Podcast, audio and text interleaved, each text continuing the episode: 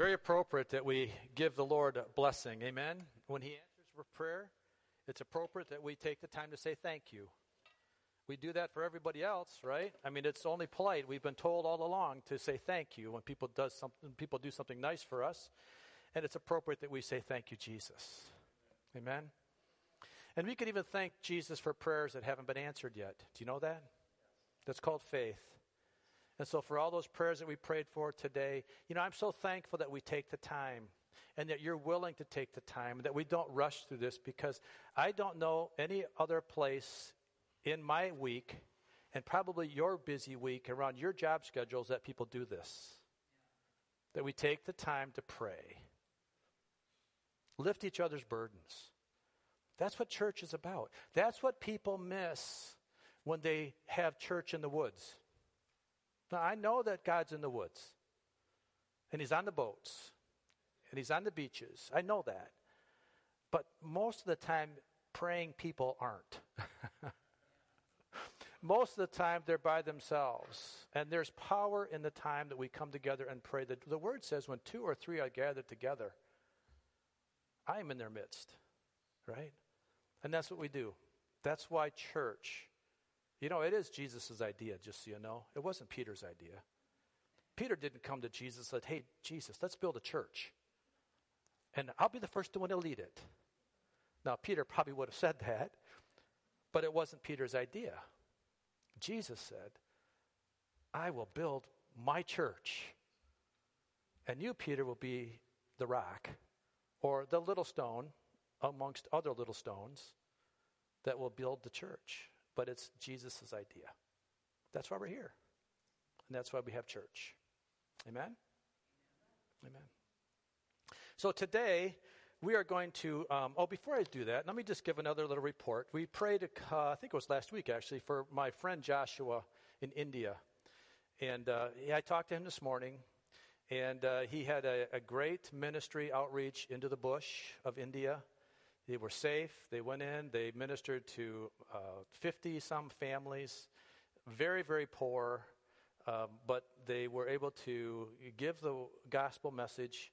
And uh, he just wanted to say thank you to this church for b- praying for them, believing for them. We're still continuing to pray that we can raise money to help them put a roof on their building. They need $3,500. We have some already given, pledged towards that, and we're going to continue to do that. We really want to help them. So if the Lord places on your heart um, the burden to give out of your abundance or even out of your need, I promise you that you cannot, you cannot outgive God. I promise you that if you do that, He will bring other blessings into your life because you're obedient and listening to God's word to give. We should live to give, right? I had coffee with a gentleman yesterday, and that's that's the message that their church preaches downstate. Live to give. Wow, what a I wish I would have said that. I wish I could take credit for that, but I can't. But we do. We live to give. Amen. Amen. So today we are beginning a new study. We finished up the book of Jude, and we're we're picking up a new study today, and I believe it's going to be focusing on the parables of Jesus. But to start with, I went back to Matthew chapter 5, and we're going to start with going through the Beatitudes. And um, we're going to understand what Jesus was talking about to this group of potential new believers because we have to recognize that in the Sermon of the Mount, Jesus wasn't talking to mature believers because this was early in the ministry of Jesus.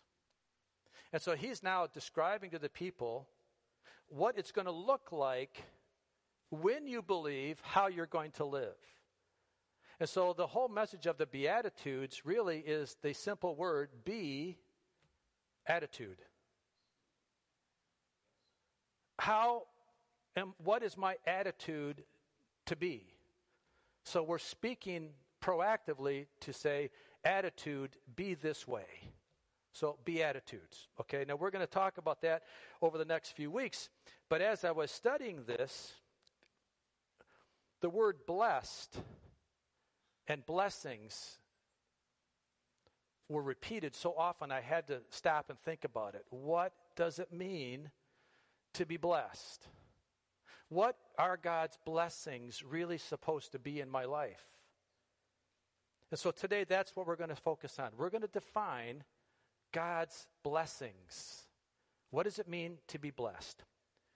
But let's read this passage together as we begin to establish our base point. So if you stand with me, would you read this with me? This is Matthew chapter 5, verses 3 through 12. It says, Blessed are the poor in spirit, for theirs is the kingdom of God. Blessed are those who mourn, for they will be comforted. Blessed are the meek, for they will inherit the earth. Blessed are those who hunger and thirst for righteousness, for they will be filled. Blessed are the merciful, for they will be shown mercy. Blessed are the pure in heart, for they will see God. Blessed are the peacemakers, for they will be called children of God. Blessed are those who are persecuted because of righteousness, for theirs is the kingdom of heaven. Verse 11 Blessed are you when people insult you, persecute you, and falsely say all kinds of evil against you because of me. Rejoice and be glad, because great is your reward in heaven, for in the same way they persecuted the prophets who were before you. Let's pray. Father, we thank you for your blessings. We thank you, Jesus, for the teaching that you gave the people in that day, and that it's so, um, so amazing that it, it still is just as relevant today. It doesn't lose its power over 2,000 years. In fact, it even gets more powerful, it's more seasoned with things that have true meaning for us. So I pray, Father, that as we speak over the next few minutes about what it means to be blessed, that we would understand it and we would embrace it and we could comprehend it, and most of all, that we could apply it. In Jesus' name, amen. Amen. Thank you. You may be seated. So today we're going to go into detail on the meaning and applications of the word blessing as it's used throughout Scripture. You know, the Bible is full of the blessings of God on His people. So, from that, I can say that it's obvious that it's God's intention and desire to bless humanity. It's what He wants to do. It's a core focus of God's covenant with all of mankind. But what does the blessing really mean? What does it mean? So let's start at the basics. The biblical definition of blessing is multifaceted, and actually, it takes a little bit of time to describe it. All right, so let's try. The Greek word for blessing is eulogia. Eulogia. And it means a God given gift causing our work to succeed. It also means that God's presence is with us. It also means that God is giving us strength, power, and help in our time of need. And finally, it means that God is working in and through us to do good. It's interesting to me that as I look at this definition, that most of the time, if not all the time, that it requires effort on my part to receive the blessing. That a person must be willing to embrace it and receive it and actually do something as part of the blessing. God's blessing is intentional and deliberate. It's never by chance. It's not an accidental thing. God blesses intentionally, deliberately. And the person that he's blessing must be willing to participate in receiving the blessing, and many times by faith, because you don't necessarily see the blessing that God is giving us necessarily with our physical eyes. I also see that a person can walk out from underneath a blessing God can give the blessing, but it's that person's responsibility to live in the life of the blessing. And then finally, I see blessings here that they may not always appear what we think it should be. Blessings may take a different form than maybe what we think a blessing is. And I think that's probably one of the most important things we'll take away from this. In all the cases, though, God's blessings serve as a guide and as a motivation for us to pursue a life living within the blessing. Because if we can walk out from underneath it, we can. So this so the blessing it, it should give us a desire to see the benefit of the blessing and then to live under the blessing and not walk away from it, not walk into a life that would put us in a disqualification of receiving the blessing. So, as we proceed in today's study, I'm praying that we're going to see what these definitions look like and how we could apply them. The word blessing or blessed is used, in case you're a counter, it's used over 600 times in the Bible. So it is a very commonly word used word. And we use it a lot. I use the word blessing a lot, and probably you do too. So I think it's important that we understand this true definition. We see the very first part of creation. God brings blessings in at the very, very beginning of creation. Genesis chapter 1, verses 27 and 28. It says that, So God created mankind in his own image. In the image of God, he created them. Male and female, he created them. And then verse 8 God blessed them and said to them, be fruitful and increase in number. Fill the earth and subdue it. Rule over the fish in the sea and the birds in the sky and over every living creature that moves on the ground. So God gave Adam and Eve everything they needed, not just to survive, but to thrive in this beautiful world that God created. I mean, it was God's intention that Adam and Eve would not just rule over the creation, but they would enjoy it. That they would have great, great sense of being and a fulfillment in doing the things that God asked them to do, and they're ruling over this creation. And God blessed them in that. If they would choose to remain in the blessing. We're going to come back to that in a minute because that's a big caveat. God also promises through His Word that He's going to sustain us through His blessings, thus proving His presence with us. This is very important. Ezekiel chapter 34. Ezekiel chapter 34, verses 26 through 30. The writer says, I will make them and the places surrounding my hill a blessing. There's the word, a blessing. I will send down showers in season. There will be showers of blessing. The trees will yield their fruit, and the ground will yield its crops. The people will be secure in their land. They will know that I am the Lord when I break the bars of their yoke and rescue them from the hands of those who enslave them. They will no longer be plundered by the nations, nor will wild animals devour them. They will live in safety, and no one will make them afraid. I will provide for them a land renowned for its crops and they will no longer be victims of famine in the land or bear the scorn of the nations. Then they will know that I, the Lord, their God, am with them, and that they, the Israelites, are my people, declares the sovereign Lord.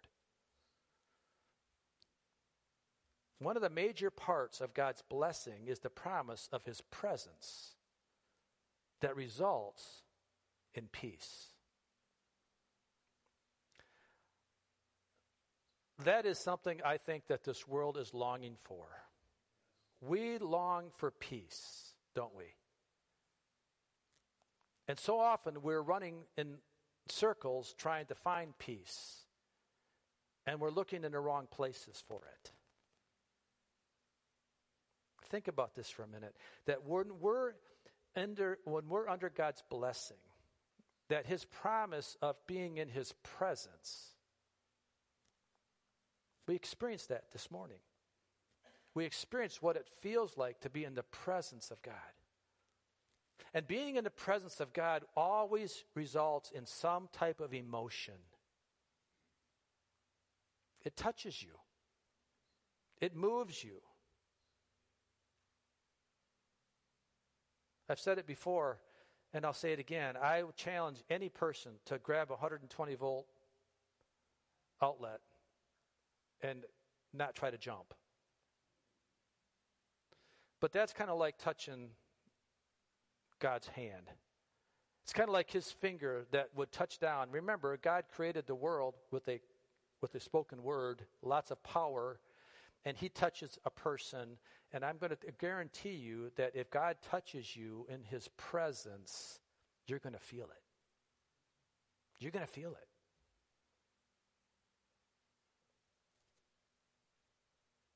And in that feeling is peace because you know that something bigger than you has just touched you. I love that. Because if I have to defend, de- de- depend upon myself, if I have to depend upon my own ability to bring peace into my broken world, I, I'm in a world of hurt. Or if I have to bring peace into your world, I can't do it. I mean, that big Staples easy button does not exist. It looks good on the commercial, which they don't show that anymore. Remember the old staple, you know, that big red button, Staples office supply used to have it, the, the, the reset button? It doesn't exist. I'm telling you, it doesn't exist. But God's peace does when you're in the presence of the Lord. We said this in, when we were in the book of Jude, that Jude promises us that there is an abundance of peace. That's what Jude said, that there is an abundance of peace and love and mercy. And we said this then that peace in the middle of the storm is only possible if one has a relationship with He who is greater than the storm. In fact, it's impossible to have peace outside of having a growing relationship with God, the creator of peace.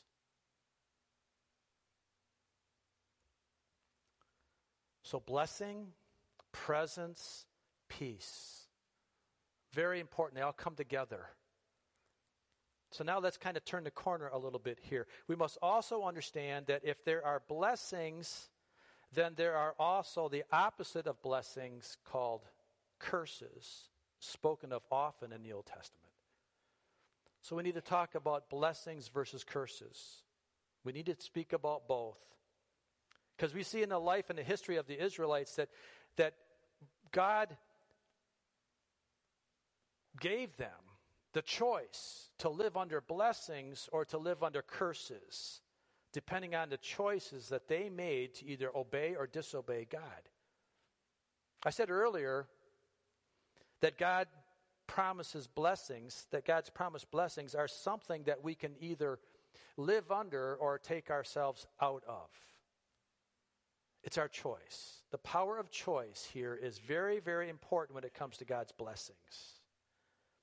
Turn to Deuteronomy chapter 11. Deuteronomy chapter 11, verses 26 through 28. God speaking to the Israelites, he's saying, I am setting before you today a blessing and a curse. The blessing, if you obey the commands of the Lord your God that I'm giving you today. The curse, if you disobey the commands of the Lord your God and turn from the way that I command you today by following other gods which you have not yet known. Okay, so we see God working here in the life of the nation of Israel to give them a choice to either walk under blessings or to walk with curses on their lives as they make the choice to either obey or disobey God's commands. Remember, remember it's God's will to bless.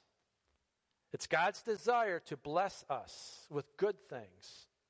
But curses come as a result of man's choices to walk out from under the blessings of God. We can learn a whole bunch of stuff here, if we would, by looking at the bad choices Israel made and the, the, and the consequences thereof. I don't have the time today, but I would encourage you to go back and read Deuteronomy chapter 27 and 28.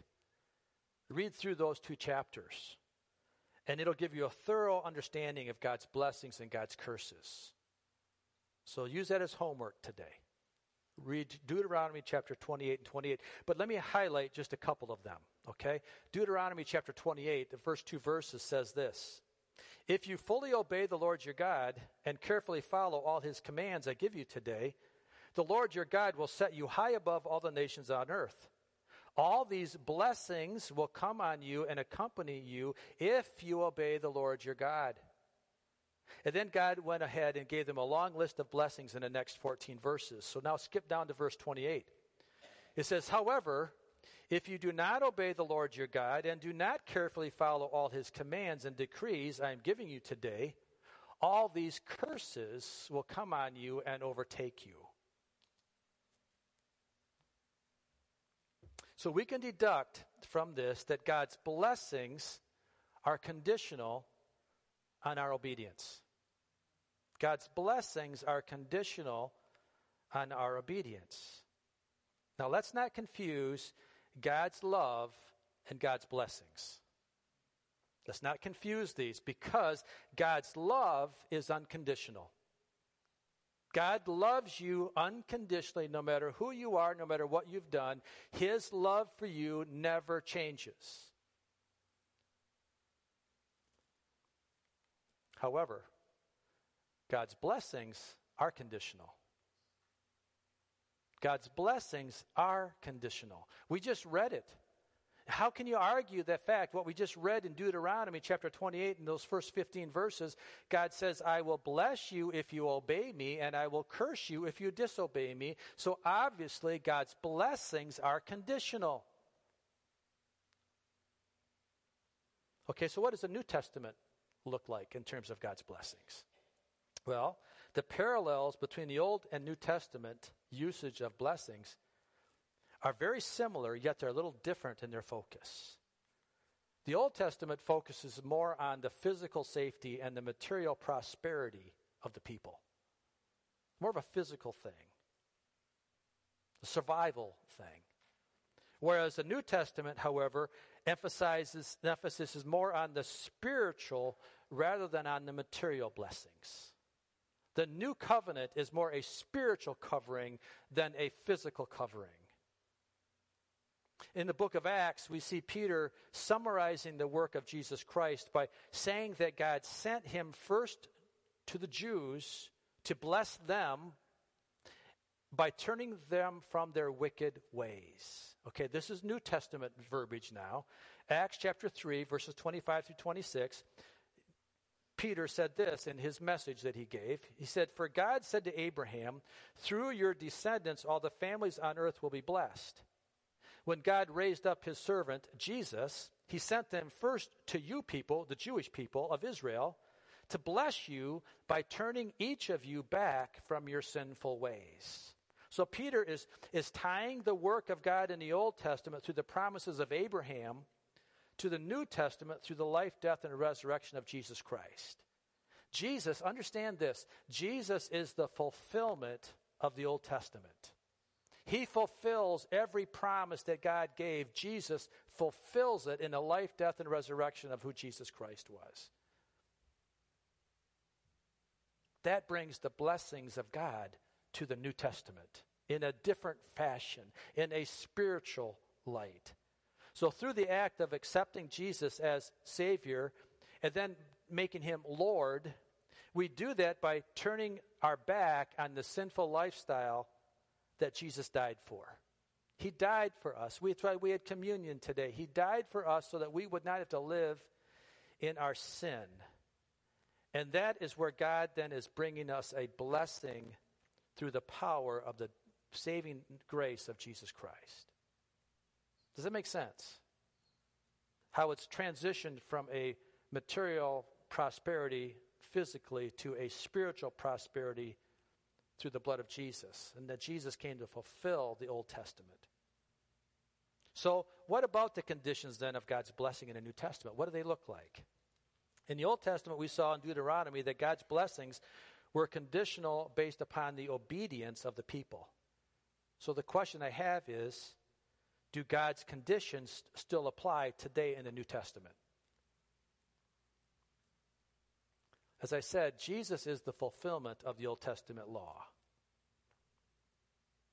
But that doesn't do away with the conditional element of God's blessings and curses when we disobey God's laws or obey God's laws.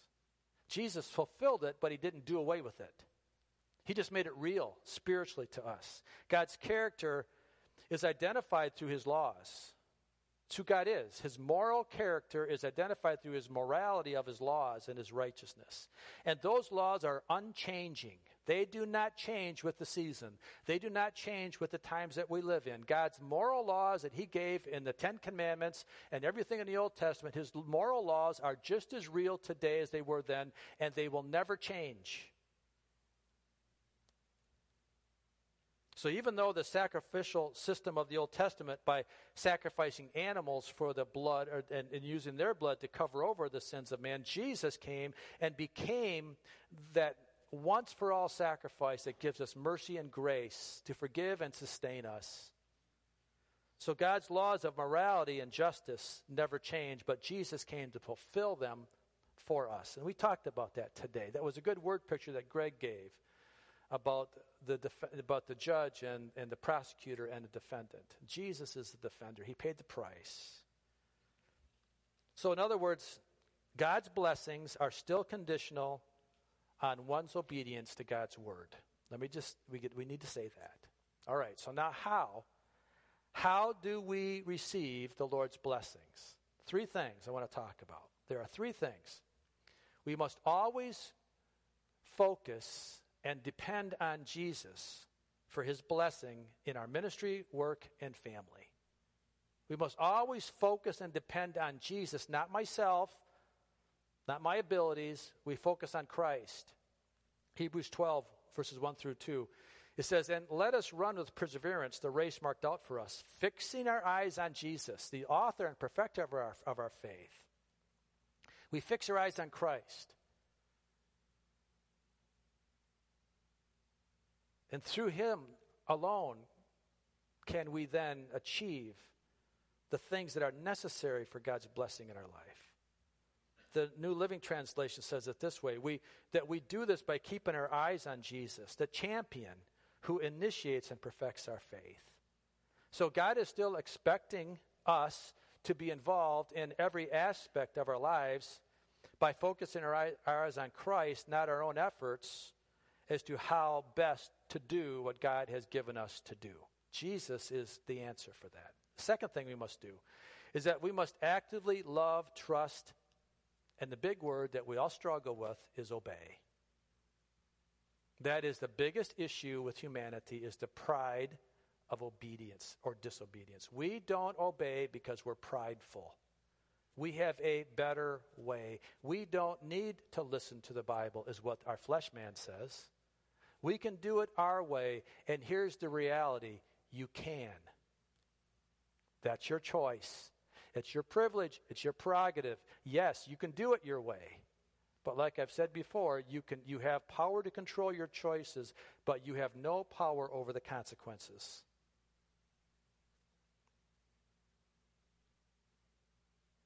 In order to be blessed, Jesus is giving us a list on the, ser- on, the, on the Sermon of the Mount and the Beatitudes of the things that we need to do to how we actively relate our lives to loving, trusting, and obeying Him. So, number three, then, we must remove. Did I skip this? We must actively love, trust, and obey. Revelations chapter 3. I'm sorry, chapter 1. Revelation chapter 1. God blesses the one who reads the words of this prophecy to the church, and he blesses all who listen to its message and obey what it says, for the time is near. All right, and, and again, you could go through many, many scriptures in God's word where he says obedience is love, love is obedience, blessings come with obedience, all that. There's, that's just one, and that's in Revelation. That's one that we need to listen to. Number three, we must remove anything from our lives that would prevent or get in the way of God's blessing. See, we have a responsibility here, guys. We need to guard our lives. The scripture is full of admonitions on how we are to live a, a new life in Christ once we're saved from the life of sin. We can't go back to our old ways of living. We have to change. That's called grace. Grace doesn't just cover our sins, which it does, but it now it lives in us to empower us to desire to change into a new being, a new Christ creature. Romans chapter 6, verses 1 and 2, and then skipping through 6 and 7, it says this Paul says, What shall we say then? Shall we go on sinning so that grace may increase? By no means. We are those who have died to sin. How can we live in it any longer? Skipping down to verse 6 For we know that our old self was crucified with him so that the body ruled by sin might be done away with. That we should no longer be slaves to sin, because anyone who has died has been set free from sin. So recognize that sin only gets in the way of God's blessings. We can't live in sin and still expect to live under the blessings of God. It just doesn't work. You can't willfully sin and still think that God is going to bless your life. It doesn't work that way, guys. It doesn't work. I'm just telling you what the Bible says.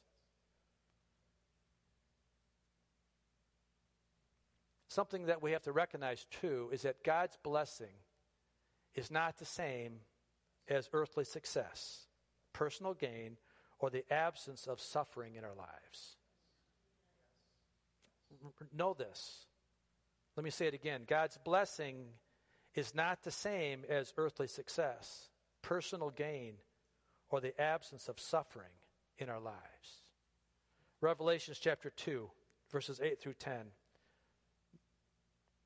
Jesus is writing through John the Revelator to the angels of the churches. And this is to the angel of the church in Smyrna. Write this These are the words of him who is the first and the last, who died and came to life again. I know your afflictions. Listen to this. I know your afflictions and your poverty, yet you are rich. Wait, wait, wait. How can a person in poverty be rich? See, God doesn't measure, his blessings doesn't come by our pocketbook. Let's go on. I know about the slander of those who say they are Jews and are not, but are of a synagogue of Satan.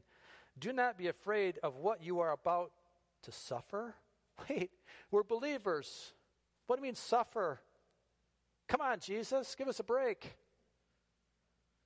He says, I tell you, the devil will put some of you in prison to test you and you will suffer persecution for 10 days, but, but be faithful, even to the point of death, and I will give you life as your victor's crown. Once again, blessings don't always appear what we think they should be according to the world standards. And the Bible is full of that. You could turn to many places that will tell you that the faithful will suffer. We are given to have problems in this world. But Jesus says, Don't fear not, I have overcome the world. So that's our, that's our position in Christ. My Bible commentary says this as we begin to wrap this up. He says, Because a person appears successful and everything is going well, does not necessarily mean that he has God's approval. God's standards of wealth, success, and service are usually the complete opposite of human standards. Think about that for a minute. We see people all around us that are very successful but don't give God an ounce of time. How do you explain that? This is not my home, folks. This is not where I am securing all of my treasures. My treasures are in heaven. And I am storing up my treasures in heaven where rust nor moth will destroy, nor moth will get in and eat it away. God is a great rewarder of those that are faithful on earth. And as we live our life faithfully here, his blessings are promised to us, but not maybe in the way that we think they're going to come.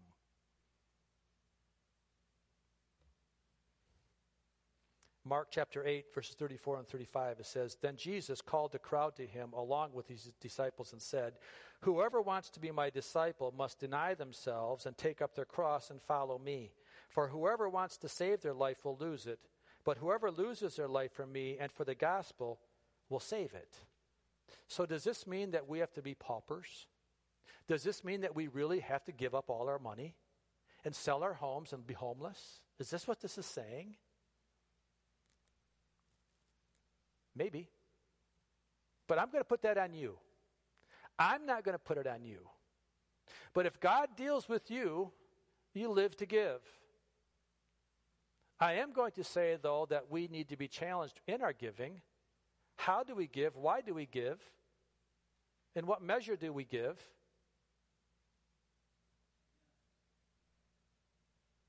Jesus goes on to say in verse 36 What good is it for someone to gain the whole world yet forfeit their soul?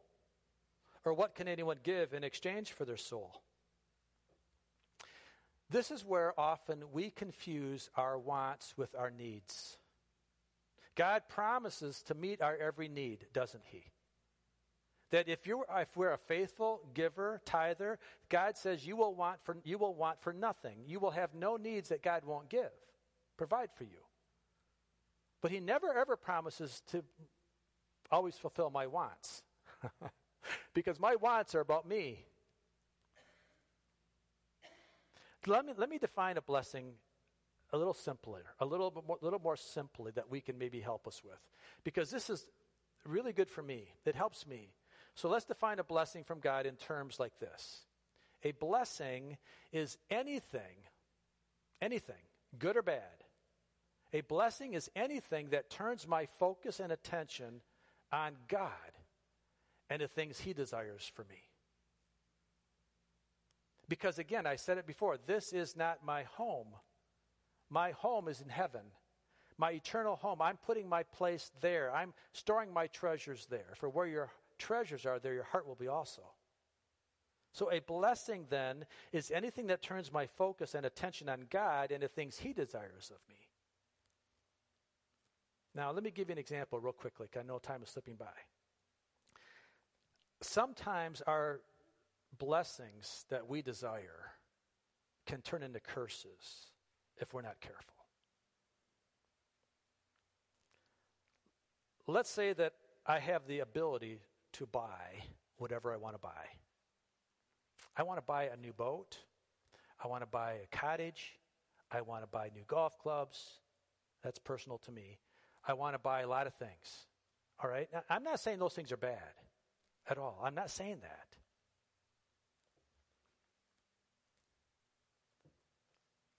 But if I'm not careful, those things can change my priorities in life so that they do become bad. We live in northern Michigan, and the summers are very short. In fact, my grandpa wrote a poem back in the 30s or 40s June, July, and August. I wish I had it. I'd read it. June, July, and August. And the whole point is the church empties out in June, July, and August because everybody goes on vacation. I mean, the whole thing was about, Laura, you know the poem. The whole thing was about where do the people go in June, July, and August? like God's going to give us a bye in June, July, and August. But I'm saying, though, that all those blessings that we think are godly blessings can turn, can turn quickly into curses if I allow them to take my priorities off of the gospel or off of Jesus. I get a new boat, I spend a lot of money on a new boat, and I have to invest, I have to use it. So it seems like every Sunday now, I, and I'm working during the week, so my only day to play with it is Sunday. And oh, God doesn't care if I'm on my boat on Sunday or my cottage or whatever. And so again, I'm, I'm not trying to put guilt, I'm not trying to do anything here besides make the point that what God blesses us with, if we're not careful in how we use it, can turn into a curse for us because it can take care of, it can, it can change our whole focus. So that's why I say that a blessing is anything that turns my focus on Christ. Now, maybe that new boat will turn my focus on Christ. Amen if it does. But something else that can turn my focus on Christ is a sickness. Maybe I lose a job. Maybe I've had someone die. Maybe I struggle in some areas of my life, and all of a sudden my focus goes on Christ. You know what? That curse just turned into a blessing because it put my eyes on Jesus. What the world would say, that's a curse, Mike. You've lost your job. Don't you feel bad about that? I said, yeah, I feel bad about it, but you know what? I, it's put my focus on Christ because now I depend on Him. That's a blessing. That's a blessing. So let's not confuse blessings and curses with goods, with wants and needs. Let's be careful here. Jackie, would you come, please?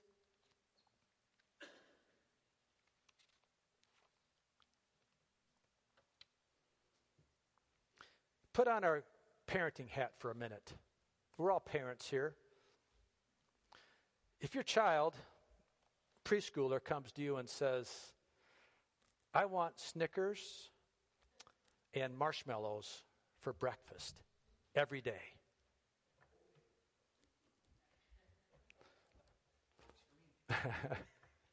what do you do? Do you give in to Snickers and marshmallows? No. You give them scrambled eggs. And you give them oatmeal. You say, No, I, I know what you want. And maybe, maybe, maybe that's what grandpas do. but as a dad, no. Grandpas give muffles with lots of strawberries and whipped cream and ice cream. Don't you, Grandpa? Yeah, that's a Camp Gramp thing. But moms and dads can't do that on a regular diet. It's not good for them.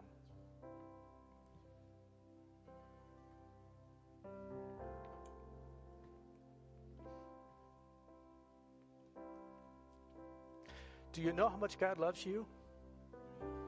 That He's willing to say no to you? No, Mike. It's not good for you. No. I'm not going to give you that. No. I'm going to allow you to go through that because I know that's going to make you stronger. I know that's going to increase your faith in me. It hurts. It's not fun to say no to your children, is it? But it's necessary. And sometimes that's the way God proves his love for us the most by saying no. What good is it for someone to gain the world yet forfeit their soul? See, God's desire is to bless, but not just for the next few years of my life here on earth. He wants to bless me for eternity. And the way I will have eternal blessings is when He says no to me sometimes and yes to me other times. And I need to learn to accept His yeses as a yes and no as a no and quit looking for a way around it.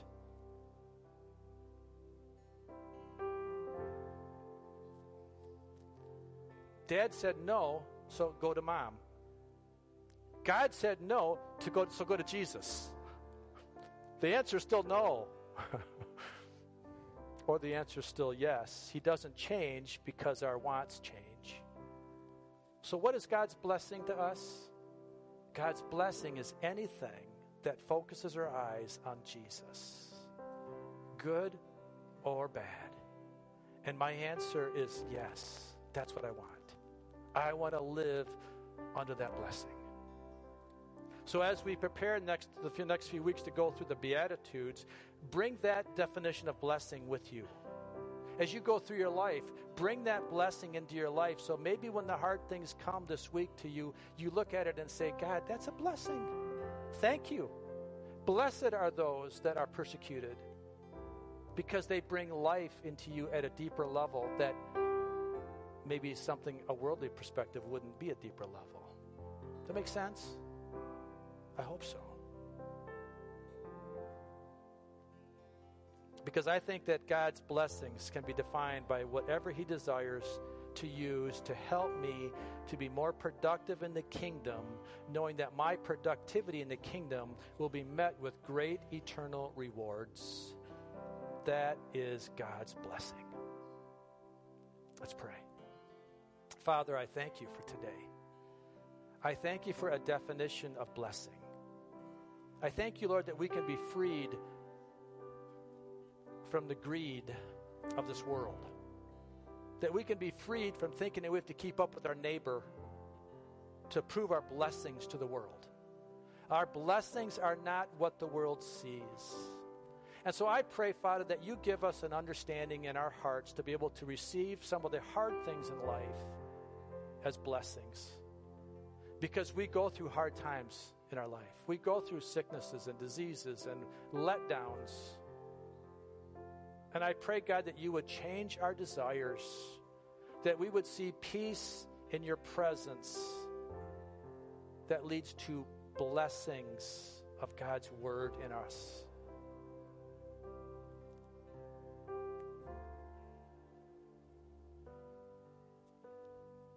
Lord, this is not one of those messages that we just slip by and forget about. I pray, God, that this would come back and that we would regurgitate this later, that we would go back and read through the notes again, go back and read Deuteronomy chapter 27 and 28 and understand blessings and curses and, and then understand, God, our, our, our, our heart of obedience. Change us, Father. If we are fighting this, change us.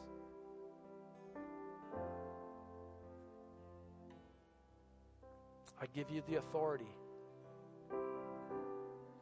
to do this in my life and in the life of this church. In Jesus' name. Amen. Amen. Would you stand with me?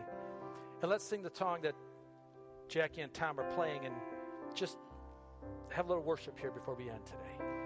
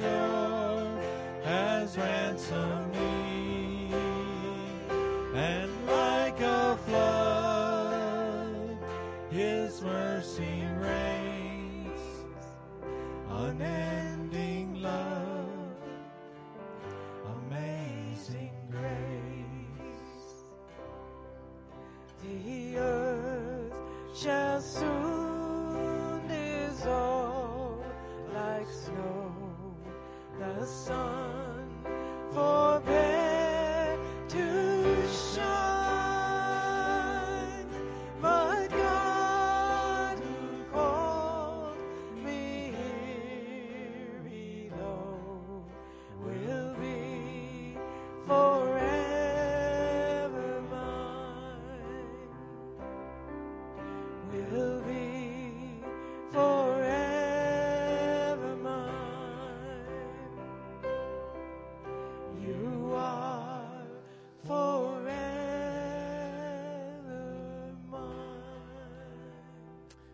Father, I thank you for your promises. I thank you for your word today.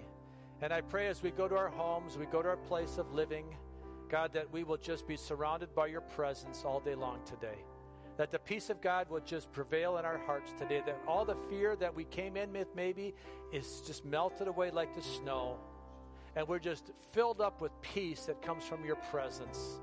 So go with us today and shower us with your blessings and let us live under your blessings as maybe never before. Thank you for your word today. Thank you for your truth.